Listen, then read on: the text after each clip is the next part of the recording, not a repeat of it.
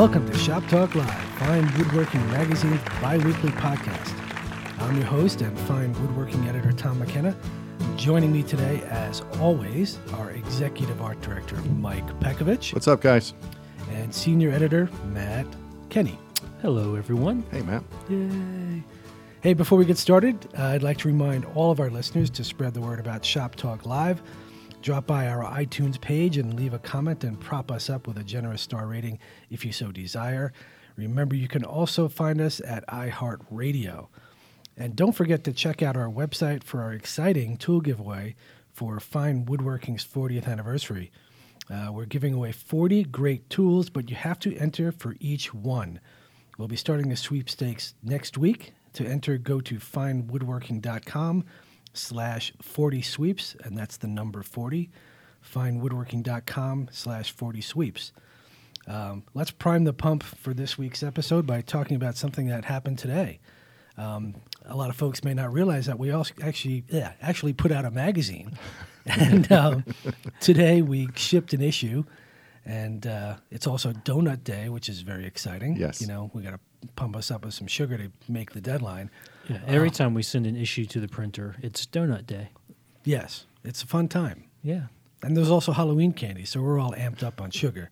Um, and as you guys know, we we uh, we have an article in this issue by Windsor chairmaker Peter Galbert, and it's quite a departure from a topic that we've covered before. And one of the things that Peter likes to do is make wooden spoons for fun, and it, it's a cool way for him to get away from the complexity of Windsor chair making and just to kind of go for a walk in the woods and grab a branch and start carving.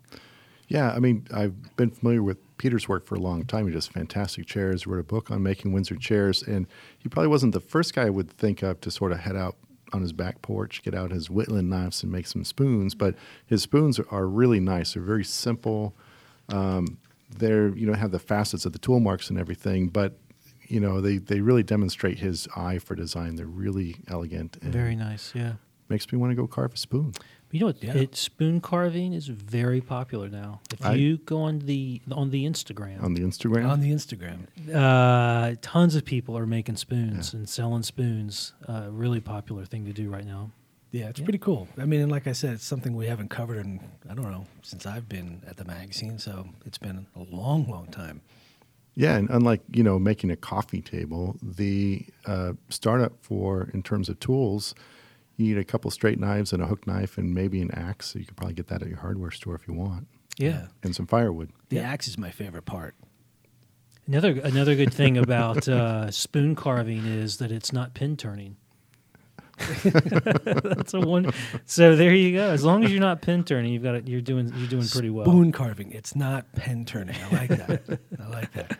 I wonder if we're going to get some angry emails about that. No, just some comments directed toward you. Yeah, pen turning is actually tremendously popular. Too. It is. It is Yeah. unbelievably popular. Except uh, when we did it as an article, It project bombed. article once before, it didn't do well. So It's just not You know. popular with our readers. So apparently, so Peter sent in a whole collection of spoons in order for us to photograph them for the article. Yep. And we've been getting calls from Peter. Um, are are you guys like done with those spoons yet? And it turns out he took them out of his kitchen, and uh, folks at home were a little upset because they didn't have any spoons to use in the kitchen. So uh, sorry, Peter. We'll get those spoons back to you as soon as possible. They're in the mail. Yeah. All right, let's move on, shall we? Um, let's get to some questions. The first up is one from Mike Donaldson of Woodbury, Minnesota. And he says, Shop Talk Gents. In issue 249, you have an article about the double duty outfeed table that also serves as a workbench. Then in Tools and Shops, you feature the Shaker workbench, neither of which has any dog holes. I can't think of anything aside from marking, assembly, and finishing that I could use my benchtop for without using some form of work holding apparatus, typically a holdfast. To make a short question long, what good is a workbench without dog holes? Well, first of all, we're all cat people.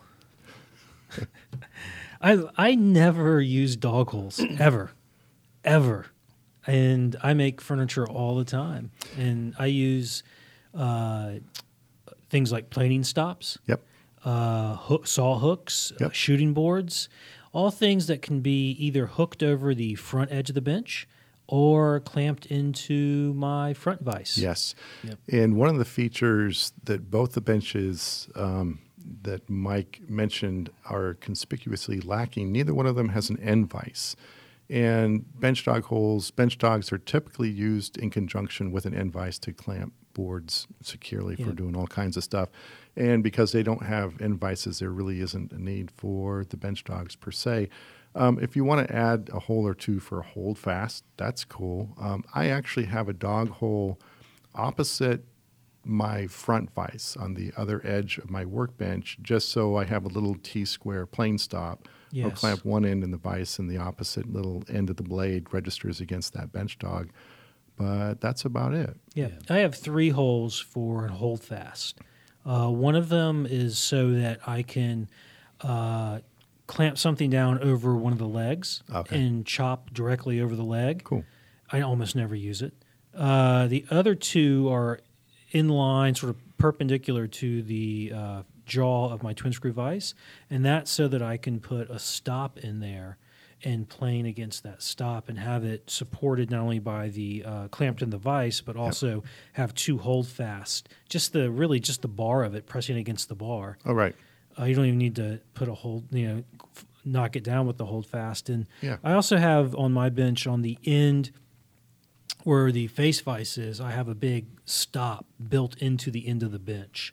That's the full width of the bench, and so I Oh, can so that is your plane stop. I, there. I can u- I use that some. I also, uh, with all my small stuff that I make, I have a lot of small stops, uh, Micro stops. micro stops. Uh, that usually involve a piece of plywood, you know, an eighth inch thick stop glued to it, yeah. and either a cleat that gets clamped in the vise or a hook that gets hooked over the front edge of the bench.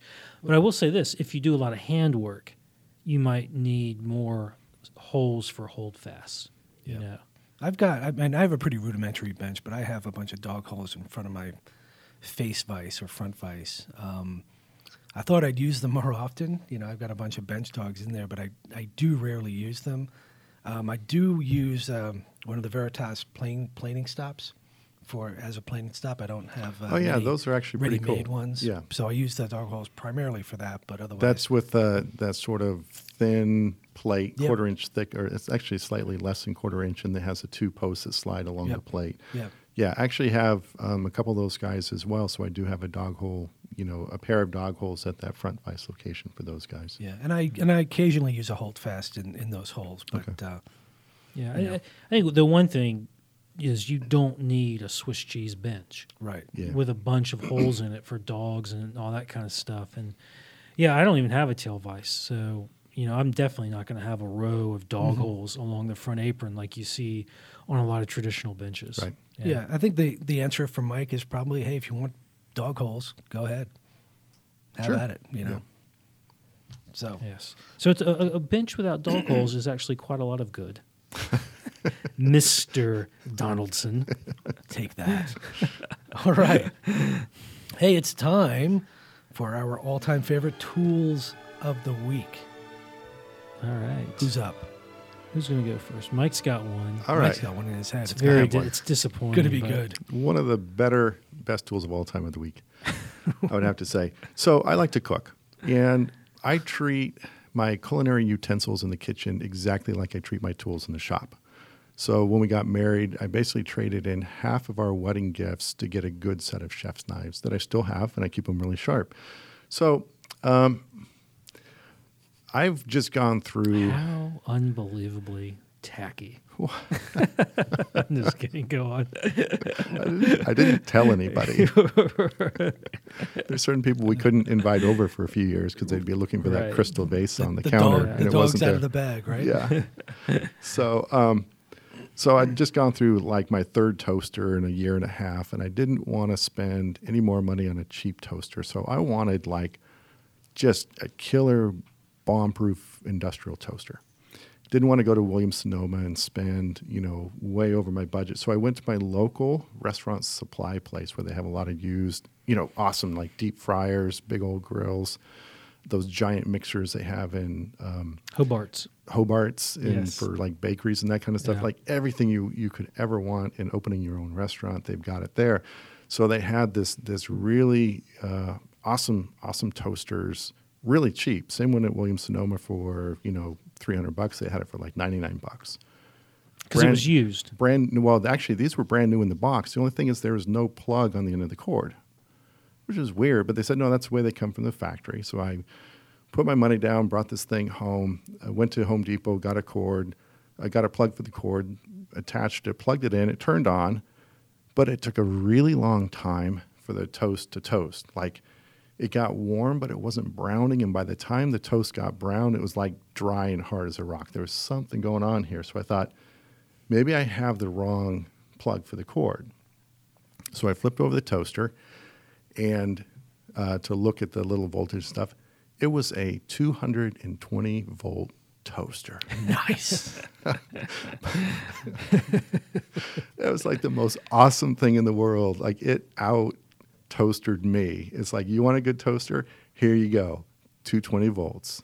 So in my shop, you know, I got 220 volt table saw, bandsaw, jointer, planer, and toaster. That's right. It's your shop toaster. So for about five seconds, I thought maybe I'll just keep it in my shop. and I'll just like toast all my toast out there. So I took it back to this place. I said, you know, what's the deal? I can't use this. It's 220 volt. And they said, is this for your house? I said, yeah. They go like, why? I said, because it's an awesome toaster. And they just look at me and they kind of rummaged around for the back and they did find a used one that was 110. Ah. And, um, and it works perfectly. And it's this big old, and, and I like is on the box it says for commercial use only. and it goes to 11. Yes. So that's my toaster. It's a four slice Dualit commercial toaster for commercial use only. I think in our next podcast, Mike is going to give us uh, some tips on how to do sand shading in a toaster. Oh, yes, I think so. So Yeah. I, I'm just I'm brand new to the Instagram. If you go to my Instagram page, you can see my toaster. I posted a picture of it. And your Instagram page is not about woodworking. It's all about woodworking and my toaster. And toasters. Only woodworking. Yeah, So that's it. Awesome. that's it. My toaster. Well, here's something I just realized when you told that story that you didn't. I don't think you told me. I I heard the first time you told it to me is that when, if you go and buy a piece of elect, elect something has to be plugged in, Yeah. Right? There are they they fall into two categories: the kind that come with plugs, and those are always 110 volt, Yes. and the kind that do not come with plugs, and those are always 220 volts. So far that logic holds. Yes. Yeah. That's, that's Matt's tool tip of the week. That's right. Because 220 outlets are they're so varied in the in what they are. That's why they never give you a plug. I guess so. Uh, in 110, it's pretty much all the same. There's a few that are different, but the standard one is standard. Right. Yeah. Good to know. Anyways, is it my turn? If you like. Okay. Uh, so my favorite tool this week is one that I've been using more and more recently, although I've always used it a lot since I've been at the magazine, and that is the Shop's drum sander. Yes. Um, Old Performax. It is an old Performax drum sander, a 1632 model. And I love it because uh, a lot of the uh, boxes I make and uh, are ve- have very thin sides, like three uh, sixteenths. Yeah. And once you get under a quarter inch with most benchtop planers, Except for my planer. yes, but yours is not a benchtop planer. Oops, pardon me. So yeah, point taken. So this thing handles really thin stock. It handles really thin stock. So it just goes through there. You get no snipe, you get no tear out, nothing. So it's great for figured wood as well. And I also use it whenever I make shop sawn veneers because those are uh, less than a 16th inch thick. Right. And there's no way you can send that through. Even uh, my planer. Yeah. Yeah. Or, you know, even, uh, you know, I should say less than an eighth of an inch thick. All my shop sawn veneers are. Um, so I use it for that all the time. And uh, I'm going to have to save up and get one for myself. Yeah, most people Yeah. around here don't like it because they try to use it like a planer and hog off like a sixteenth of an inch of Right, stock. Yeah, and you can't. It's not No, working. it's really slow, but it does work really, really well. It does really work well. There's some, I mean, there are some issues with drum sanders that are a pain in the neck. Uh, traditional design is that you're supposed to adjust the head to be parallel to the platen, which is kind of a pain in the neck. Uh, There's now Supermax, which used, or the people that I believe that used to own Performax before they sold it to Jet. They have a new model out where the head is always it's it's cast the head is ca- has a cast body, so it never moves. You adjust the the bed parallel to the, the head, Right. but also there's it's a pain in the butt to put sometimes to put the uh, paper on the head and keep it tight. Uh, so there are some finicky things to look out for when you're using one. But um, once you f- know what those are, you can actually get really good, res- great results from a uh, a sander like that. Yeah. And I think it's one of those tools where if it's in your own shop, you take care of it, you keep it tuned up, it's going to fare much better and perform much better than getting abused in a By the in a- guys from Fine Homebuilding. in a public shop. I, I once went in there and a guy from Home Building was sending a, a piece of concrete through it with nails in it. with Right. nails in it. yeah. Awesome. So Hey, well, I have um, my tool. My favorite all-time tool of the week is uh, a rasp and file set. I. It's funny when I first started working at the magazine, um, I hadn't really used a Rasper file since my ninth grade woodworking class, where I shaped a whale. Awesome. And- I did a shark. it's funny. It's funny because I never, you know, in the past year, I'd been making um, boxes and, and kind of smaller projects that the idea of setting up a router to make, you know, pulls and handles and things like that just didn't appeal to me. And Right. I thought it would take longer to get set up to make something that I'm still going to have to revise anyway. So I went to Lowe's first and I bought some Nicholson rasps and, and they're they're kind of cheap and they worked really well at hacking away at rough material, but I always had to do a lot of sanding. Right. And last year there was, and it's it's sort of an unfortunate thing, but it was a, a good thing for me. A, uh, a local woodworker had passed away, and he had a, a shop full of tools and materials that he was that I'm sorry that his family was selling. And I came across these Italian rasps. Oh. Um, they're the Karate brand, and I don't know Karate? Ka- karate, uh, C O R R I D A, I believe. uh, And, not uh, karate. Ka- No, not karate. not like high karate. no. The wonderful Um, aftershave. But these things are super fun. I got a bunch of different sizes, Hmm. and uh, it takes very little cleanup to get the shape perfected. And I got these Well- things at a super bargain. I mean, The thing about rasps and files, but rasps in particular, if they are what's called hand stitched, and there's some irregularity in them, that eliminates uh, a lot of tear out. a lot of tracks and Yeah. tear out, and it minimizes the amount of uh, sanding or whatever you'll have to do later Right. because the uh, the placement of the teeth is so random. Yeah. And and that's the difference between the the Nicholson ones I bought at the big box store, excuse me, and these Italian ones. They're they're a lot. They have a lot better cut to Very them. cool. It's a lot of fun to just kind of scrape away at wood and shape it the way you want it to be. Yeah. So that's it. That's All me. right. We Just moving see on? Tom in his basement with like a piece of 16 quarter ebony, and he's just like, Dad, what are you doing down there? he comes out later with a little handle like This this. little drawer pull. a five pound log turned into a one ounce. Uh, I did it all with rasp and files. You look like a coal miner covered in ebony dust. except for the white. You know, I wear the mask around my face, and I'll have a little Right. bit of whiteness there. Mm-hmm. Anyway, that's all fun. what a picture. Um, let's get back to some more questions. This one is from Jason Burt. No location given. Jason writes, My wife gave me a spoke shave as a gift last Christmas. I very much appreciate the gift, but I am saddened because I can't get it to work very well. The spoke shave has a curved bottom. I've tried to make sure the blade is nice and sharp, up to 8,000 grit on a Shapton stone, but I still can't get it to take nice, clean, smooth shavings. Well, Well, um, when I first got my spoke shave, I actually got a pair of spoke shaves. I got one with the flat bottom. I assumed I'd use that for outside curves, and one with a rounded bottom that I assumed I was going to use that for inside curves. Turns out I use the flat bottom spoke shave 99% of the time because even on inside curves, it's a lot easier to use. Um, it's got that really, really short sole, but on inside curves, why I like that is the front and back edges of that sole will contact the workpiece and you just extend the blade down until you're making a cut. So you really have sort of a, a three point um, geometry there, you know, the front and back. On a curved sole spoke shave, if that curve is a tighter radius than the curve that you're shaving, there's really no stable bearing surface, and your technique has to be really, really good. And you can dial that in. What you want to do is you want to start the cut um, on the, the front sole ahead of the blade. And then as you're making the cut, you don't want to, to grip it with in the palms of your hands. You want to sort of pinch the spoke shave on either side of the blade between your fingers and your thumbs, and you have much better rotational control over the tool. And you basically want to, in essence, roll the tool back, lowering the blade into the cut, and you're bearing on the sole ahead of the blade and then the blade. And as you can imagine, this takes a little bit more finesse. Um, the blade has to be set for really, really light cut.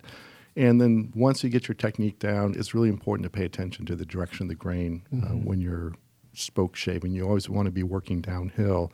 So on an inside curve, typically you're starting on the on the ends of the board, working toward the center, and on an outside curve, you're typically starting in the center of the board, working each direction away down towards each yeah. end of the yeah. board. Downhill. What you said about using a flat sole on the inside curve yep. actually reminds me of something else related to what Tom was just talking about, which is where I learned that principle was with a Filar rasp on the inside curve. Huh. You don't use a a half round. Oh. You use a flat rasp and you get two points of contact, and it's easier to keep the curve fair. Interesting. Very by cool. using a flat rasp uh, to or a flat uh, file to hmm. clean it up. Yeah, I, when I, I had done a, a, tool review with Chris Gochnour, and it was on spoke shaves. You re- you reviewed Chris Gochnour? I did as a with, tool. With, no, no. Did he get a five star rating? Let me clarify. Chris Gochnour had done a tool review that I edited, and when I was out photographing it, um, this was on spoke shaves, and uh, we had focused the article on flat bottom shaves because we surmised that it was a, the better tool for you know a lot of folks. But he had gotten some round bottom ones from manufacturers, and he kept trying to show me how to use it, man. And it was it was a bear because you know the flat bottom, like Mike was saying, it's easy to get a registration point and figure out where you're at, but with the round bottom ones, man, I you know just trying to figure out where to start and get the the pivot right and all that other stuff. Yeah. I was I was uh, I was having fits, so I don't own a round bottom shave. Didn't uh, didn't Queen have a song called Flat Bottom Shaves? Uh, possibly.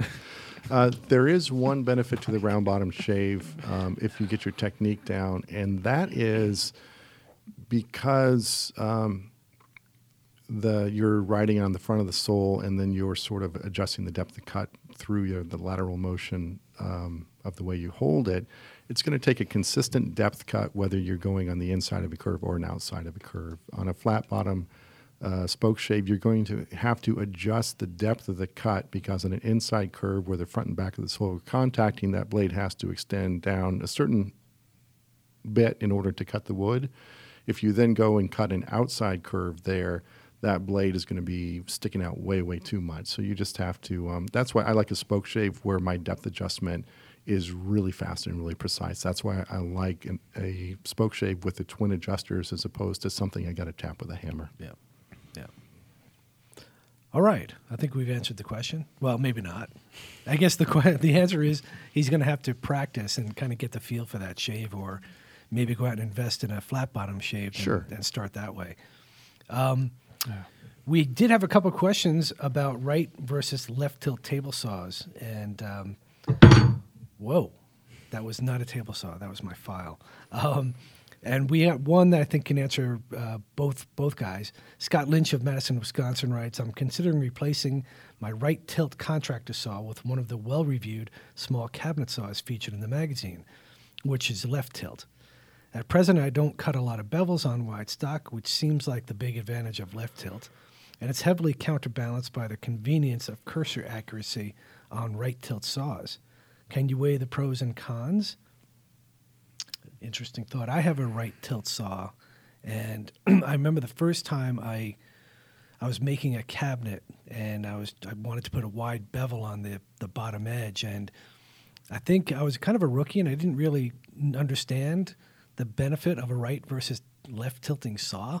And what I had to do was completely change my my order of work and move to the left side of the saw and I built this tall fence and made some kind of a contraption to try it, and, and I just felt like I was going to die because it was just completely working using my left hand, pushing the workpiece through. Oh yeah, you're on the And wrong I'm- side yeah, of the saw. It's and really I'm trying tricky. To, yeah, exactly. I'm trying to balance this, you know, at least three by three workpiece on the saw, and I was just like, "What am I doing?" And I was violating the basic code of if something doesn't feel right, don't do it. Yeah. But I did it, and I survived. But I vowed I would never do that again. So I, I, and I think the next saw I get will certainly be a left tilt. I have a right tilt saw because it's just an old saw, and it doesn't really present problems to me at all.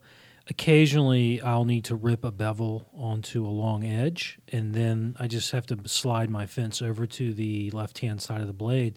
But I actually I think that uh,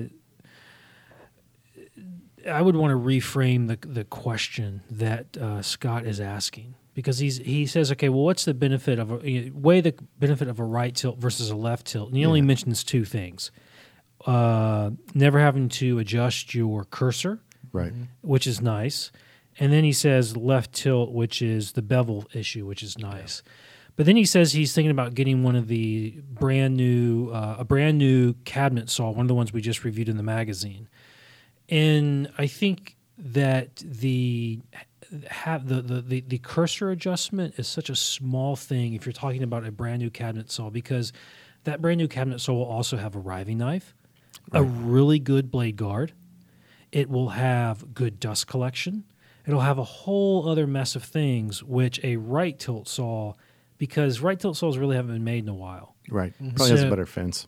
It probably has a better aftermarket fence. Uh, has so much else that's go- in its favor that when weighed against all of that stuff, the fact that your cursor may need to is becomes a problem. But it's really only a problem if you switch from a thin kerf to standard kerf blades all the time, which just don't do that, and then it's not really an issue. And if you put a dado set in, well, any saw. Well, I guess a right tilt still it still No, even still, Yeah. because the width of the carbide cutter, Right. I, I don't trust uh, unless I've got my standard combination blade You in the saw. trust it. I don't. I don't trust a cursor. Yeah, I, I never- always measure. Yeah. Yeah, I Yeah. always, I never use the cursor, even on the the big saw in our shop. I, I don't trust the cursor. I just measure. It's just, Yep, with the way I a was steel taught. rule. Yeah, I've like you guys. I have a, a right tilt saw, old Delta Unisaw, but almost everywhere I teach and at the shop at work, I work on a left tilt saw. And the answer is it's it's no big deal. It's easy to get used to.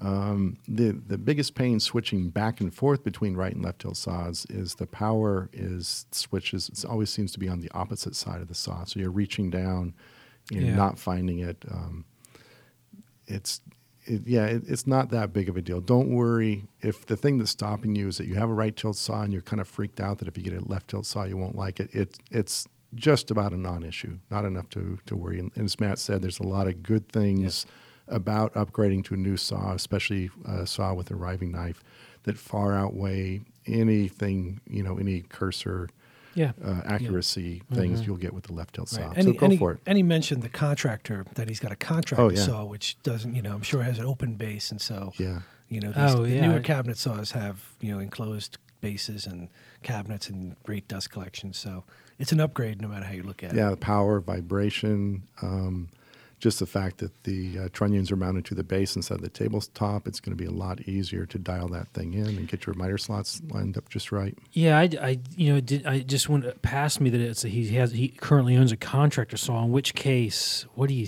what are you thinking about? Just get rid of it. Hey, hey, that's what I own. I mean, if I because I'm thinking I've got a right tilt cabinet saw. Yeah. and I could see maybe debating that a little bit for like five minutes. But if you have a contractor saw and you're able to get any cabinet saw, there's just there's no advantage at all to having the contractor saw.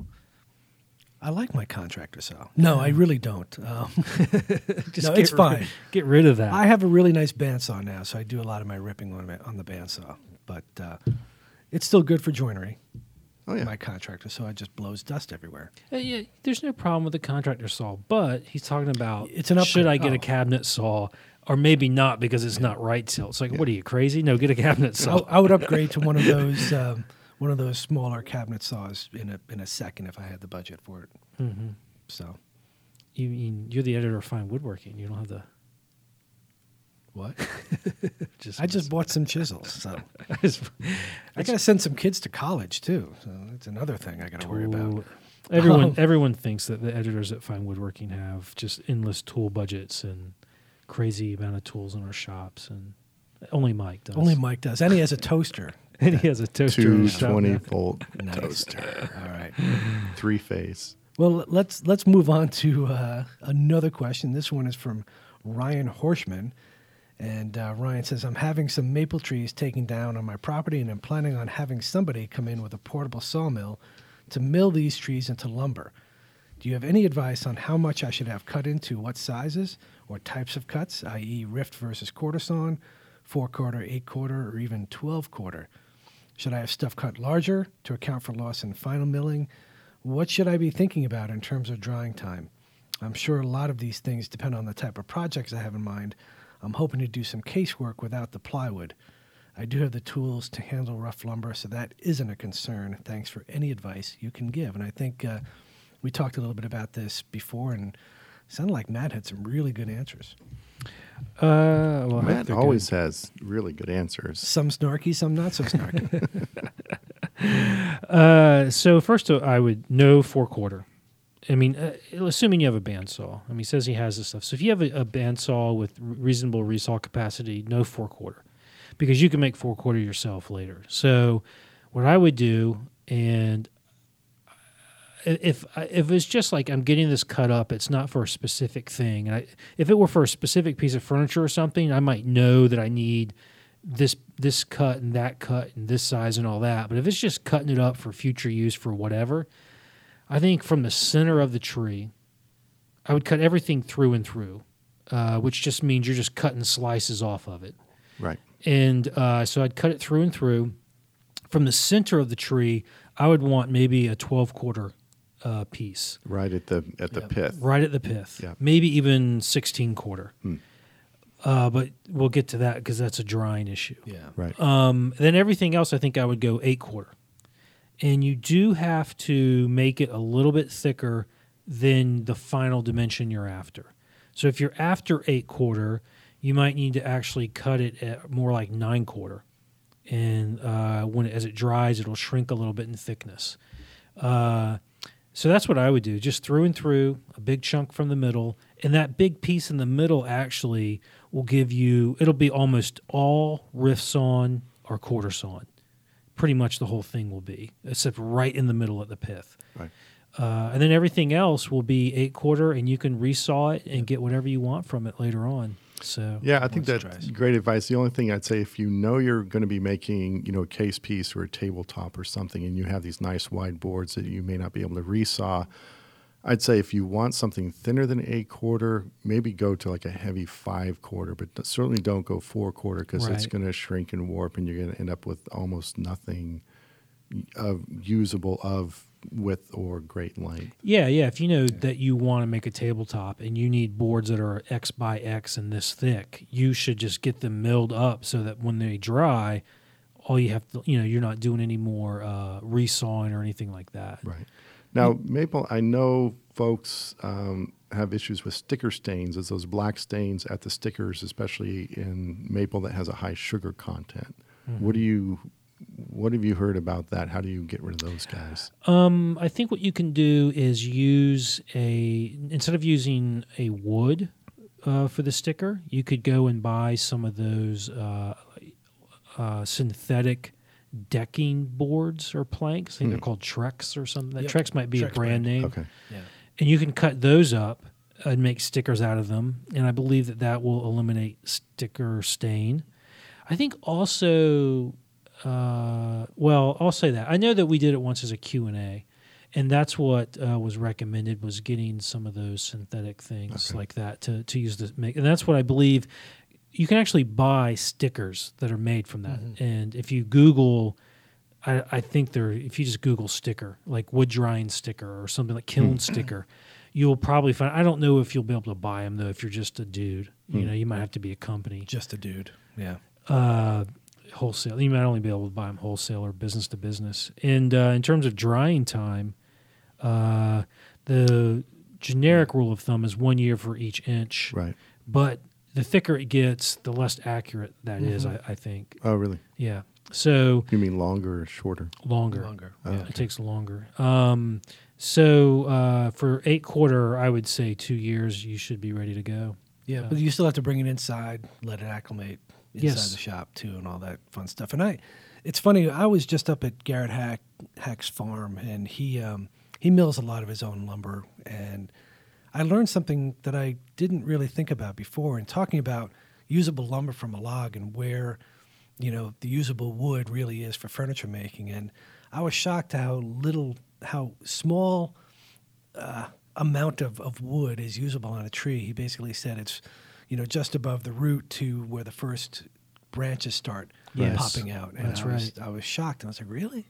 That doesn't seem like a lot. So, um, just another tip, I guess, if you if you're new to this, you don't want the thin stuff above that first that first row of branches. Right. Well, yeah. I mean, the other stuff like if the, there could be a nice Secondary crotch, wood. Yeah. uh, limbs and so forth are tend to be considered reaction woods, and you don't want to make furniture from them. At least traditional furniture, I'm sure you could do something with it. You could maybe turn with it. I know guys do turn with limb wood, um, so you could turn with it. But make, a, s- uh, make a spoon. Make some stick furniture. you could make furniture. spoons. You could make stick furniture. But yeah, in terms of usable lumber, it's normally it's any everything up to the f- the the first limbs. Yeah. Yeah. You might get lucky. You might have 80 feet of that on a big tree, or Yep. uh, you know, it might Yep. only be 10 feet or eight feet. Hey, we we did um, we did a great article on drawing your own lumber back in 2009, our March April issue, and it's uh, issue number 204. If you want to go back and dive in to get some in- information on how to stack and cover and take care of the wood as it dries. Yeah. Another thing you can do with really thick stuff, if you want to speed up the drying, let's say you know you need some legs and you need, you know, you need uh, 12 quarter lumber for that. So I would let it dry for maybe a year or so outside or whatever, and then cut out billets that are closer to your final dimensions and bring those in, Right. and those will dry quicker. And Sure. then the big old honking piece of lump, uh, you know, uh, big old slab will dry. Yeah. So you can you can speed up the drying that way. And and uh, the other thing to do if you have enough of it, look for a local sawmill that might have its own kiln, and then they'll kiln dry it. We did that once. Yeah. Cool.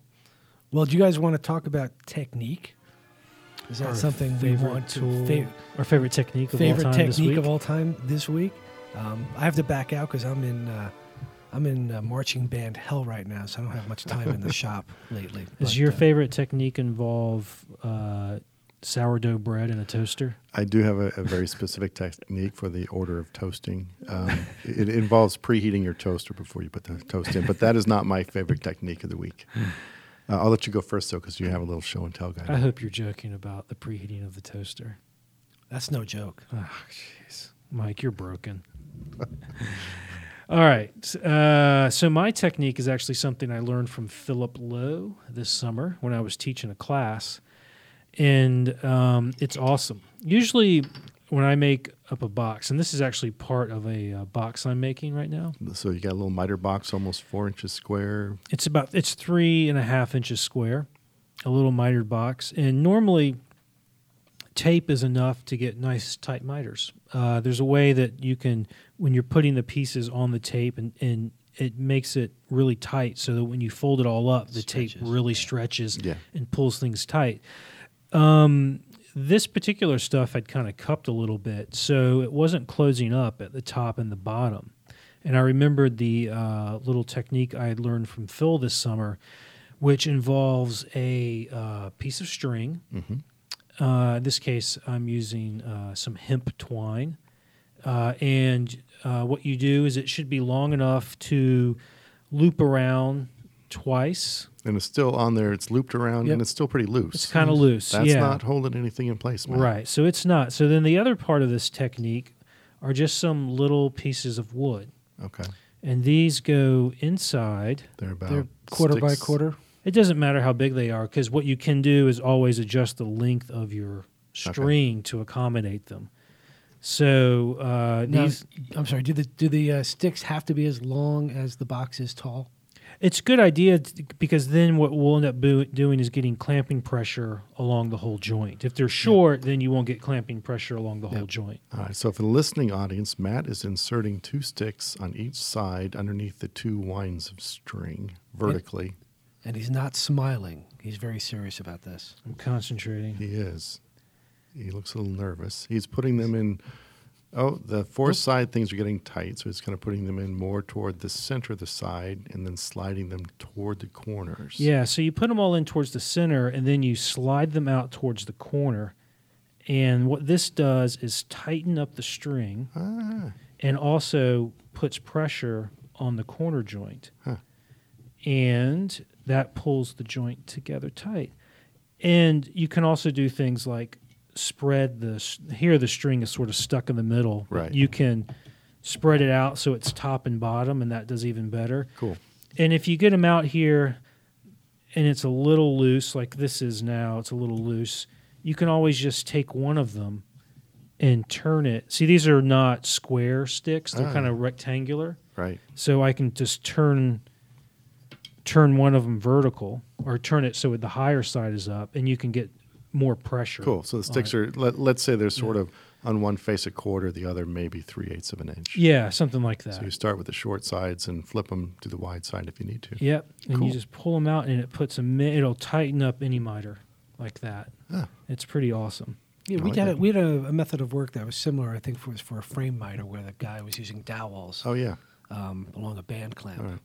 So Yeah. same principle. Yeah, same principle exactly. These are nice though because it's, this is nice because you have these flat surfaces on the little sticks that are going to put clamping pressure, uh, especially once you get the string spread out like that, at top and bottom. You can even loop it around three times, and you get one in the middle, one at the top, one Cool. at the bottom, and it just puts that nice even clamping pressure along the whole joint, and you end up with really nice tight miters. Nice. So it worked great on this uh, these little boxes that I was that I'm making right now. All right. So Awesome.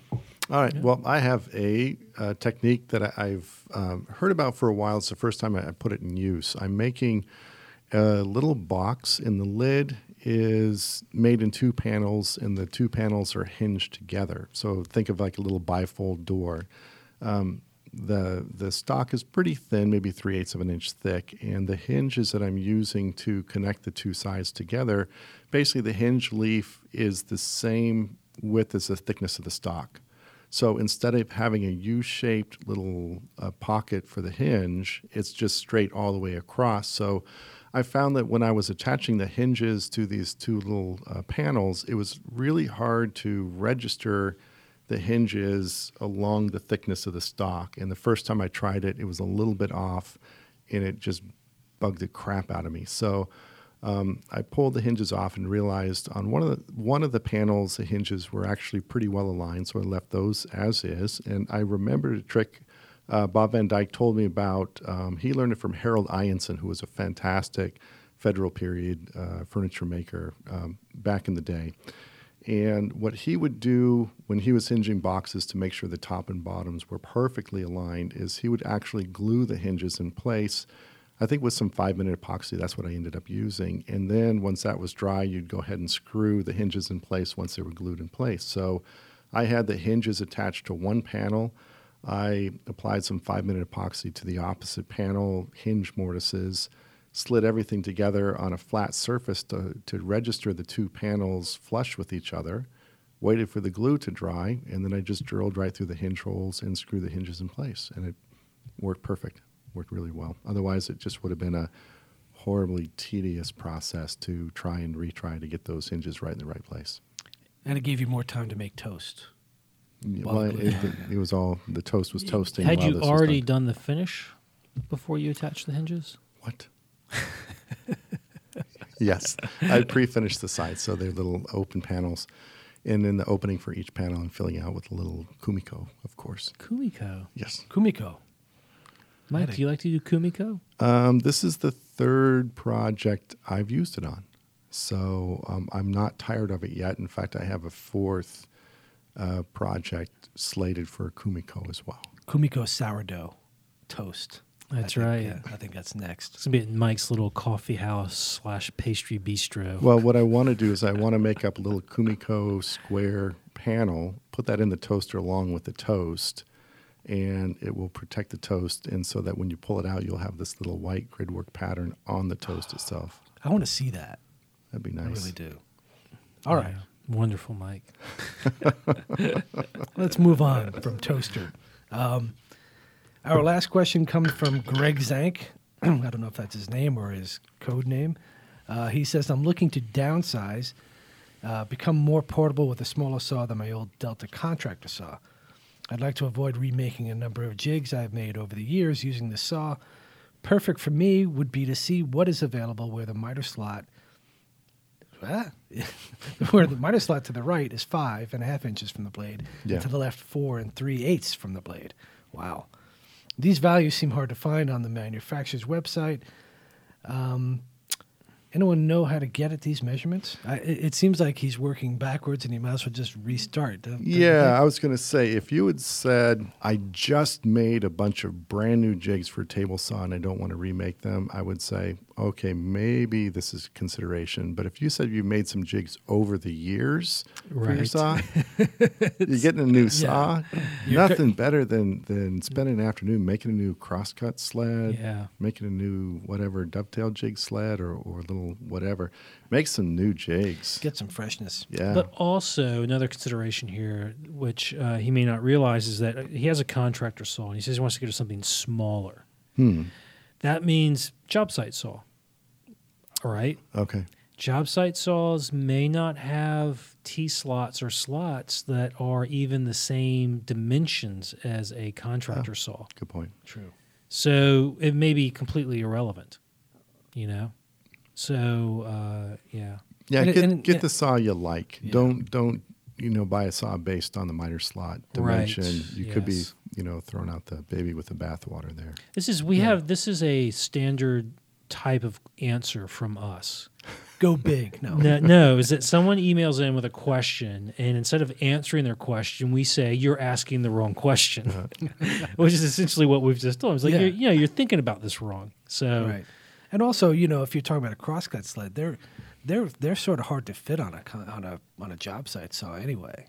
You know, you don't have a, a whole lot of room be in front of the blade, and you have very little little room in, behind the blade. For So you a may really want to get nice- a little smaller, shallower crosscut sled, so you're not so. tipping all over the place. Yeah. right, right. So I guess it also depends on what kind of work he's doing with the saw and um, what jigs and work and Yeah. what won't. So yeah, just plan on remaking your jigs if you're buying a new saw.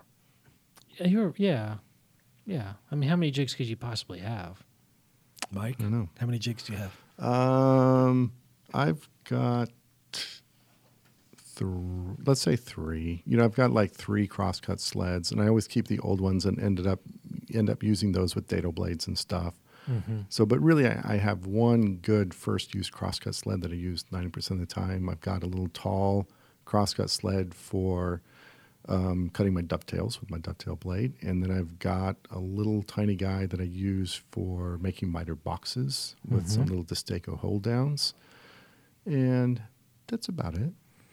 I have uh, two small crosscut sleds for box making. One of them is only for 90 degrees. The other one is 90 and 45 Mhm. built into it.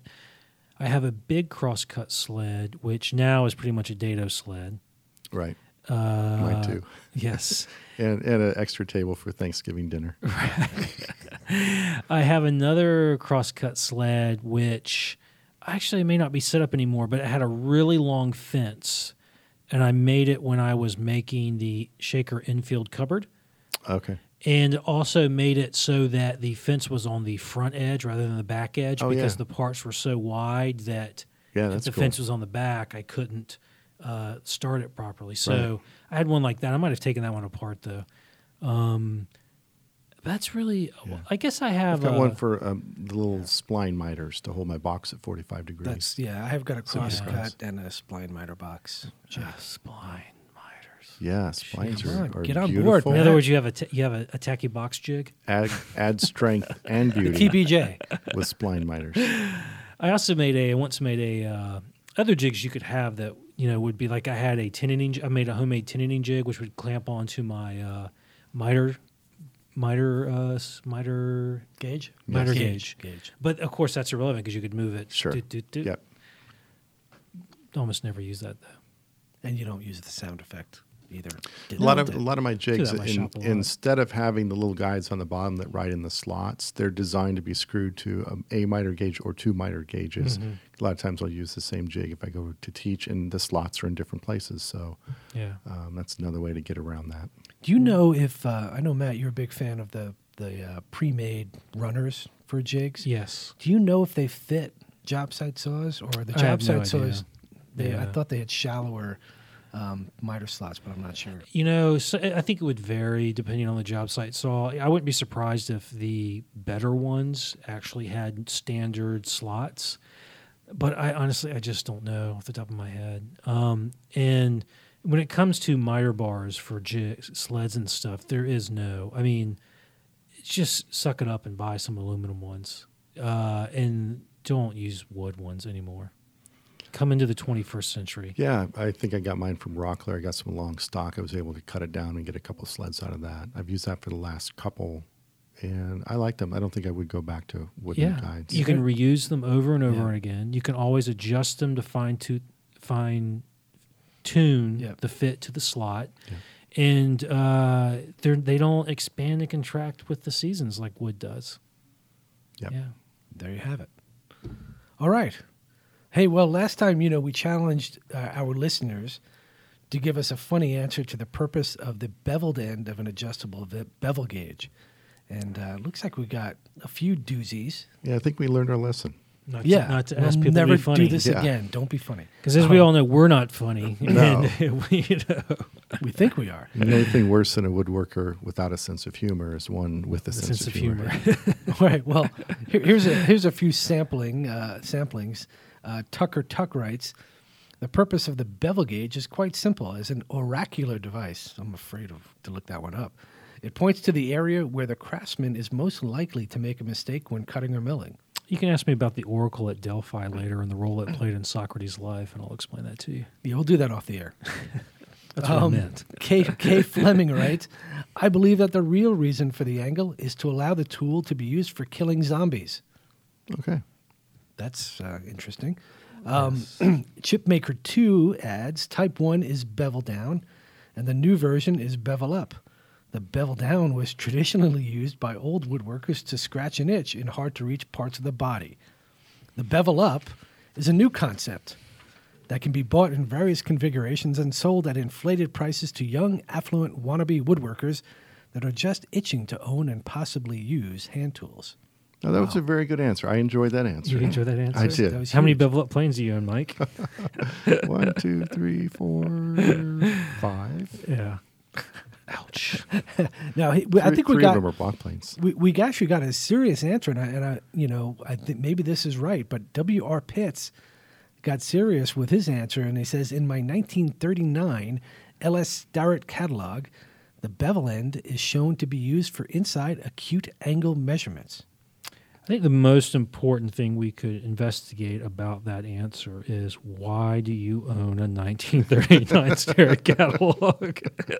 I'm glad that you do, but why? Well, it, I guess it's important to him. Listen, Um, I'm just some people like to accumulate that kind of stuff. Well, he must have a 1939 vintage Starrett bevel gauge. Yeah, well, here, here we but that's go. very similar to the answer I gave last week. it was. Yes, I said it was to get angles that you wouldn't be able to get otherwise. I believe your your your full and complete answer was it's something about angles. Yes, That that's what, what I said. said. He was ball. He was in the ballpark. Yes. Well, here, Thank you, Mr. Hand. The winner of our Titebond glue package is uh, is J Ross eight two seven. Now bear with us. This one is uh, this one is long. Uh, J Ross says the angle on the end of a sliding bevel gauge actually was not always present. It was not introduced until the mid 18th century by a team of German woodworker turned toolmakers, Matthias von Kenny-Schnitzel and Mikhail Ustenhausen das Pekovic. Wow. Matthias was in charge of manufacturing of baby furniture and an oddly substantial amount of small boxes, while Mikhail was in charge of assembly and finishing. During glue ups of the tiny pieces, Mikhail could not get his meaty schnitzel sized fingers inside the boxes to clean up the glue squeeze out. So he had an idea when looking at his sliding bevel gauge on the workbench next to him. He thought if he cut an angle on the end of it, it would fit perfectly into the small crevices of the furniture so he could scrape away the excess glue. They immediately started manufacturing this new design and it was an instant success. Other notable items to come from this team are blue colored joinery tape, Waterlox, Rogaine, and flocking. What's flocking? Flocking was an early version of Rogaine, by which you would put glue on your head and then put the flocking on it and make it look like hair. So, like a chia pet thing? yes. Yes. Y- Well- you don't know what flocking is? I really don't know what flocking is. It's it's it's, um, it's the classic way to line What bands i- on boxes. Wait a minute. No, no, no evaluations of its worth. It's a legitimate and time tested method for adding a little bit of beauty and comfort to the inside of a box. Beauty and comfort. Beauty and comfort. You you spread glue on the on some surface, and then it's kind of like a pool table felt, mm-hmm. but it's a bunch of little dusty particles, and you, and it gets glued down, and then you just kind of knock off the stuff that doesn't get glued down, and you have a a little velvety surface. Sounds fun. Yes. Anyway, Jay Ross will be in touch and, and get you out this uh, this glue. Um, meanwhile, that's it for this week's Shop Talk Live. Tune in again in two weeks on November 20th for our next episode. In the meantime, let us know what you think by leaving a comment on iTunes. And don't forget to give us the most valuable five star rating. If you have any woodworking questions, send them as well as your comments to shoptalk at taunton.com. You can catch the podcast via iTunes, stream it on your computer at www.shoptalklive.com, or catch us on iHeartRadio. Thanks for listening. Have fun in the shop. Until next time. See you guys.